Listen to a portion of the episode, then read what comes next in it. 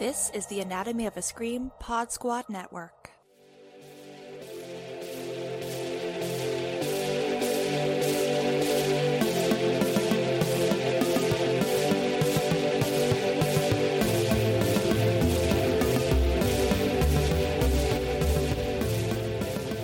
Hello, and welcome to Bodies of Horror, the podcast where we talk about our favorite horror films from the classic, the camp, to the cringe through the lens of disability.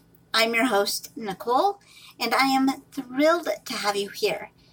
Now, before I get started into the episode, I do want to front load the acknowledgments and thank yous that are typically saved for the end because you never know how far someone is going to go into an episode.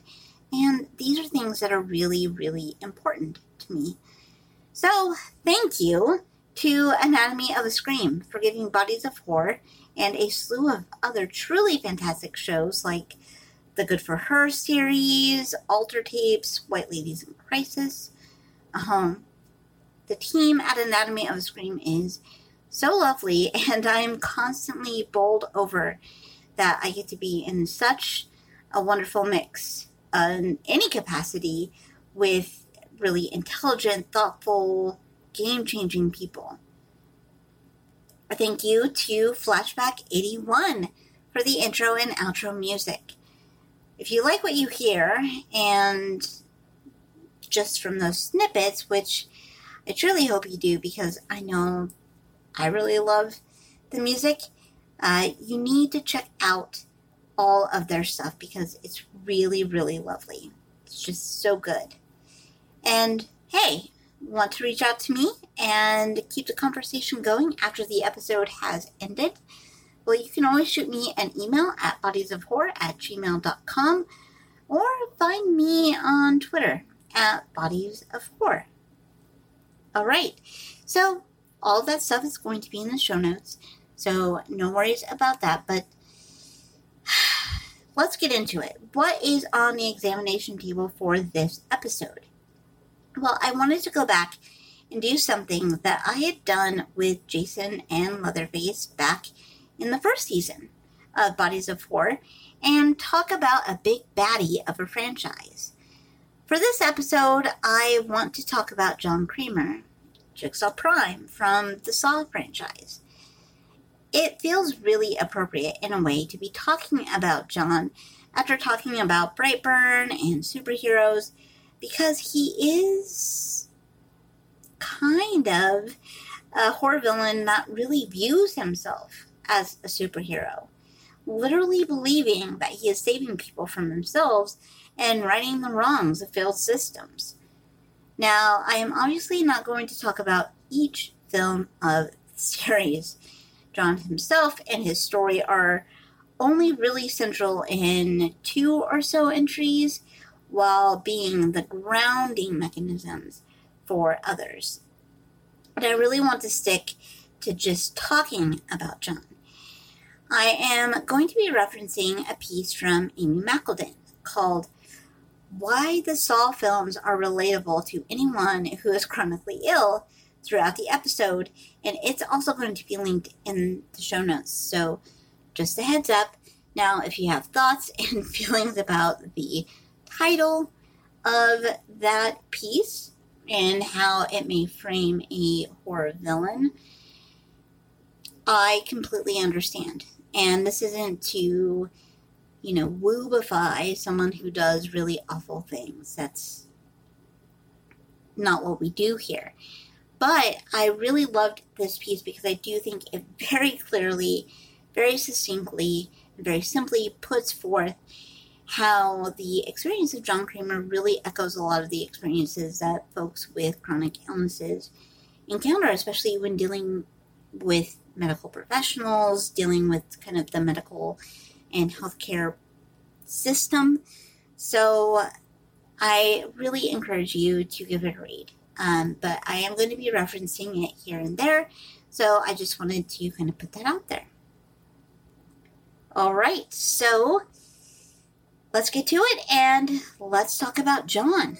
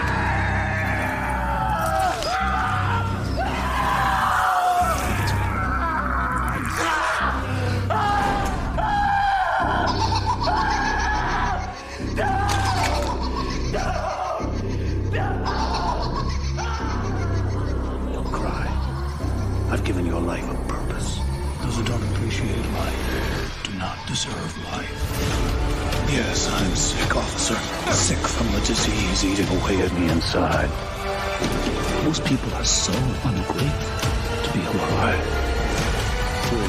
But not yet. Not anymore. I'm sick of people who don't appreciate their blessings. Sick of it. You think it's the living who have ultimate judgment over you. Because the dead will have no claim over your soul. Shut the fuck up! You may be mistaken. Fucking rules! Killing is distasteful. For me, spiral. Symbol of change, evolution, progress. Everybody deserves a chance. You didn't see what he fucking did to her.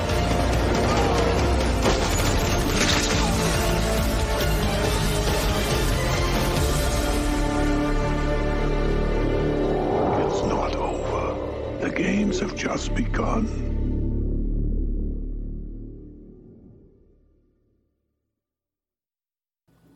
Huge thank you to the YouTube user who created that wonderful Saw trailer supercut. I thought it would be kind of nice just to add for a little breakup there. But let's get back to John Kramer and let's talk about the man, what we know about him. So, John is a civil engineer. He seems to be well regarded and very successful in his field. He works primarily in community development and developing housing for those in need. He is married to Jill Tuck, who runs a treatment clinic for those dealing with addiction. John helped Jill open the clinic and is incredibly supportive of her work. Jill becomes pregnant, and both she and John are incredibly excited to welcome their son Gideon into the family. However, one night, Jill is closing up the clinic and a patient, Cecil, shows up. He asks to retrieve a jacket that he had left earlier. Jill grabs the jacket and goes to take it back, and he rushes the door with the knife. He accidentally slams the door into Jill's stomach and flees the scene. John happens to be waiting for Jill in the car outside, sees Cecil fleeing, and is able to get to Jill and get her to the hospital. She loses the baby, and they are both absolutely devastated. John sinks into a depression and retreats from both work and his wife, and this leads to their divorce. It is also at this point that we see the emergence of John's new philosophy really taking shape and coming to light. He tells Jill that he doesn't think that people can necessarily be helped, that they have to help themselves. John's physical health at this point begins to take a rapid decline, and he's diagnosed with cancer. But a few things transpire connected to this diagnosis that I think are worth spending a bit of time on, and that really connect us with some of the ideas that Amy talks about in her piece that I mentioned before. She perfectly walks through the way that the event of his diagnosis really shapes him as a person and as a villain. The first thing to touch on here is delayed diagnosis. A medical student named Logan Nelson, our central character in 2017's Jigsaw, mislabeled John's x rays, and by the time the cancer was caught, it was too late and it was considered terminal. John tries to end his life by driving off a cliff, but survives. It isn't crystal clear how John learns the details of the x ray fuck up, but he does, and Logan finds himself a participant in one of Jigsaw's earliest games. I'll come back to that. But now, the likelihood of someone going through a similar experience to what John went through with the x ray is pretty slim, but it happens. So here's a story time. I was getting discharged from the hospital after my most recent heart surgery. Valve replacement patients that get a mechanical valve have to go on blood thinners. And so a team of doctors were figuring out what the dosage was that I should be discharged with. It was the last thing on the checklist to get me out the door. The cardiologist's office called with the script, and the info was added to my discharge paperwork, and I was on my way home. I picked up my prescription, and everything was good to go. And also, part of this whole process was that in a week, I would need to go and have blood work done to make sure that my clotting factors were where they needed to be. It's pretty common practice in surgeries like that. So, fast forward that week and that blood work later, and I was back in the hospital. Something had gotten miscommunicated, and I had gotten the wrong dose of blood thinners. And thankfully, the lab work had caught it before anything catastrophic occurred. If you're a relatively healthy person that maybe sees a primary care doctor once a year for a checkup, these types of things are probably not really a concern that you have in mind. But when you deal with multiple healthcare professionals, sometimes across multiple systems, in different departments, specialties, it's more people with your life in their hands, and that can feel really overwhelmingly scary. And when things go wrong, that fear can shift to anger and rage. Thankfully, my situation wasn't a crisis. When I have been the hospital following that, you know your girl is going over those discharge notes with a fine tooth comb and not being shy about asking to speak with each doctor to ask questions before leaving.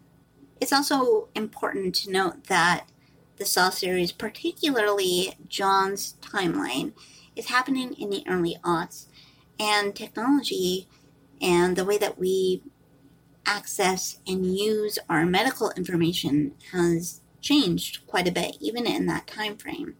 So, being able to have access to your test results and just general health records is a lot different. And so you're much more likely to pick up on any kind of inconsistencies. It helps with communication with healthcare professionals, and it really has helped, I think, alleviate a lot of that worry. All right, but back to John. Before he is even aware of what has transpired with the x ray and Logan's mess up, he's already pretty pissed with the medical team. Specifically, Dr. Lawrence Gordon, who is our focus in the first Saw, of course, and Dr. Lynn Denlon, who is our focus in Saw 3. Now, while both Dr. Gordon and Dr. Denlon are brought in because they've strayed kind of from their families, they're having extramarital affairs, and all of this other stuff kind of on a very service level. John is their patient, and what really has him peeved is their bedside manner. With Dr. Gordon, it's kind of the cold and callous way he's given his diagnosis of cancer, and kind of the same thing with Denlon, and the fact that she doesn't even remember him is really telling. Now, I'm the kind of person that will give doctors a lot of grace when it comes to bedside manner. I have no idea what they had to deal with in terms of the patient that they saw right before me. And that could have been an absolutely heartbreaking and really painful experience. I think that doctors often do have those feelings, but when you have to go from bed to bed or talk to person to person and deliver not great news sometimes, you have to be able to manage that and keep your emotions in check. However, I think you also have to understand that the person that you're delivering that news to is going to react in a certain way. Going to feel a certain way. They're they're a person, and be able to show some compassion, empathy, and kindness as you're as you're working with them. I think that only makes a certain amount of sense. John, having gotten terrible news, doesn't feel like it was delivered in a way that showed any kind of understanding, empathy of him as a person. And this is something that can transpire, especially I think with specialists and doctors, at least from my experience, that you establish a relationship with. I feel like they they feel like they get to know you and then it's like, oh well I can tell you, you know, your blood work came back not great. And so we're gonna have to do this or hey, we're gonna have to go in and do an operation. And not understanding that just because this is something that you've gone through before, that is comfortable and that you're able to necessarily process it really quickly and move on with your day. I think it's also important to note that most of the time you have no more than maybe 15 minutes with a doctor, and this is including those uh, appointments with specialists. So you're not given a lot of time to get information, ask a lot of questions, and really feel like you're walking away on solid ground. So I I think that this is something that the Saw series really does a good job at kind of embedding a little bit into these early entries, Saw 1, 2, and 3, particularly, in referencing kind of his experience with dealing with these doctors. Now, the last thing that I really want to focus in on in regards to John's experience as a cancer patient is the health insurance component because this comes to play in Saw 6. And again, the way that the Saw movies and really the entire Saw franchise is structured is weaving current time and flashbacks. So we learn that John had gone to the insurance company because he wanted to get covered for an experimental treatment for his cancer and was denied. The person, William Easton, is then singled out along with his team, and his team's job is really to identify any kind of issue with a client's claim so they can deny covering something. There's a couple of things that I really want to point out in terms of just the insurance component as we talk about it. There's a huge difference between something that is covered under insurance and something that is approved uh, as a treatment option. I think that sometimes this gets really confused. People think that, well, insurance has to approve anything that is, you know, FDA approved or something that has passed a certain level of clinical trial, whatever the case may be. And in fact, this isn't necessarily the case. I can have a condition and there may be four approved medications for it but my insurance will only cover two of them. This brings up a couple of different issues, and I think that one of the interesting things with how this plays into Saw is that it really connects to John's overall philosophy in some really interesting ways. So, this ties into the idea of shared decision making or patient centered care and how all these things converge. Patient centered care means that when I'm diagnosed with X, I get to make decisions based on what works best for me and what works best in my particular situation. So, let's say there are four approved medications or treatments for something I've been diagnosed with. One is pills, one is injections. One is a liquid medication, and one is a patch. Now, let's say that I can't swallow pills and I can't swallow liquids. So that leaves me with two options. But my insurance only covers the pills. So that puts me in a pretty bad place that I will have to either figure out some way to pay for that medication or figure out if there's a, some way to navigate the system so that the other option can somehow be covered under my policy. So I, I bring this up because I think it really speaks to, I think, some of the issues that John vocalizes about, you know, not being seen as a person by the insurance company. And he also mentions this in terms of uh, the doctors as well. You know, just kind of being ignored, not really being cared for as a patient. So it's it's a sense of dehumanizing someone. You don't have a choice in the kind of care that you receive. It's someone else's choice, even though it's kind of under a guise of, well, you have decisions to make. You're really put uh, in a box in terms of what you're able to decide.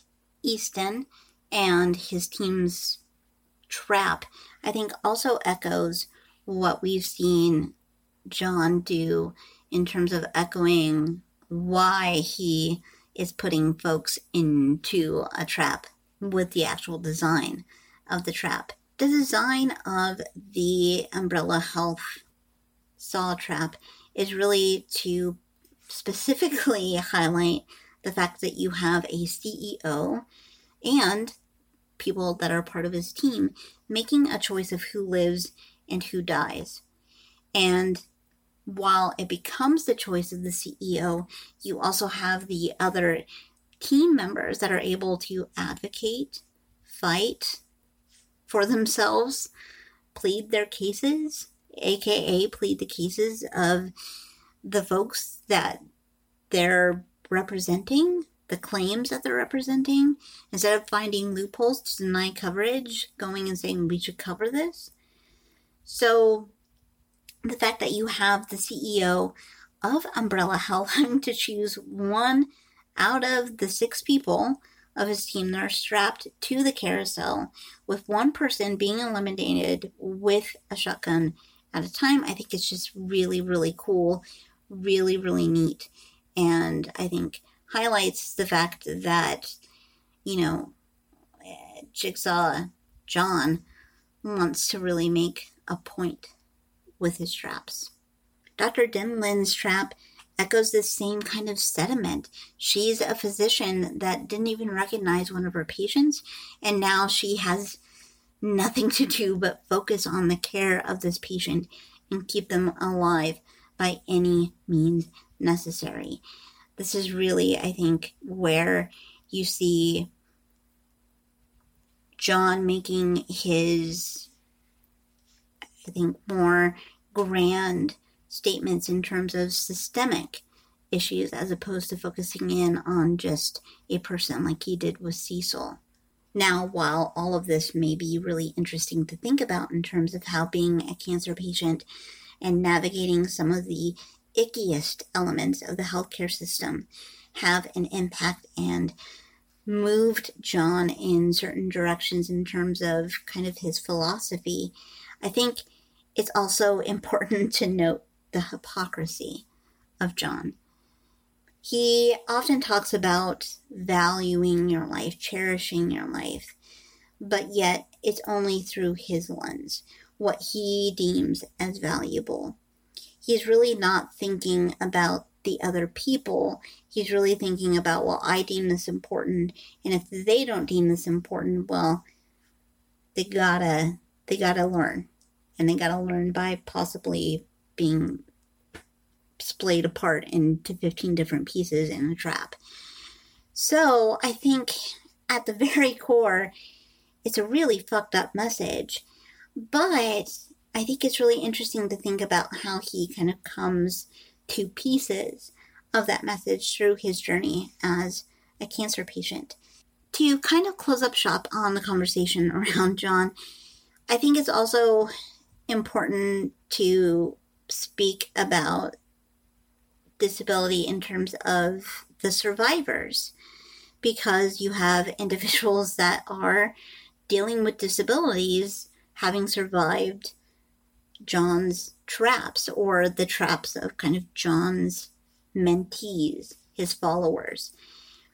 So I think that's something that is often overlooked.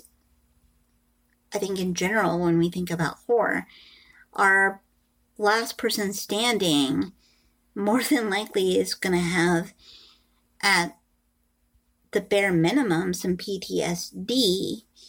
At a max is going to have PTSD and probably some mobility issues from being stabbed, shot, whatever. And having to chop off your foot, having to chop off your arm. The things that the survivors of these saw traps endure are definitely going to impact their day to day life and probably in ways that we can't even think about. So, you're also having someone that's like, this system is really awful towards people that need medical care. So, I'm going to have now people enter the system that need medical care. Okay, that makes sense. Um, and a great way to make a point, I guess. Um, so I think his approach to advocacy is really off in that respect, but I think, you know, it's not to undo, I think, some of the important things that he he really i think speaks to in terms of being a patient and the patient doctor relationship and navigating the healthcare system and insurance. Imagine being diagnosed with a terminal illness going through a surgery, a major surgery, and then having to go and spend hours upon hours on the phone fighting with insurance companies to cover any kind any level of your care. It's exhausting and it does put a huge damper on the recovery process. But we do it because it's the only way. When I mentioned that it's great that, you know, technology and the way that we interact with kind of medical systems has changed, in terms of having all of our health information at our fingertips, the insurance system hasn't really changed all that much. It's still really confusing, it's still really dense, it's still really complicated for folks to navigate and can put people at a real disadvantage. So I think that the message around that is that I think is conveyed in Saw, I think is still really, really relevant, unfortunately. So, I don't know. I think this is a really interesting franchise. I really like it. Granted, a lot of people are really watching it just for the the traps to see the gore, the guts, the glamour. There are some interesting things to kind of take away from these films, and I really like them. Uh, the big regal uh, cinema that's near me always shows Saw every Halloween, and I make a point to go. Kind of become a tradition. I really like it. I really like all the films in the franchise for one reason or another. Some some are a little messy, but uh, you're at least gonna get you know some really interesting traps. So I don't know lots to kind of piece apart, and you could obviously do episodes on each, I think, entry. But I wanted to kind of keep it concise and talk about John. So I hope you guys have enjoyed this episode. Again, check the show notes for not only the link to Amy McElden's piece, but also Anatomy of a Scream. Just all the good stuff is in the show notes, so make sure to check that out. And until next time.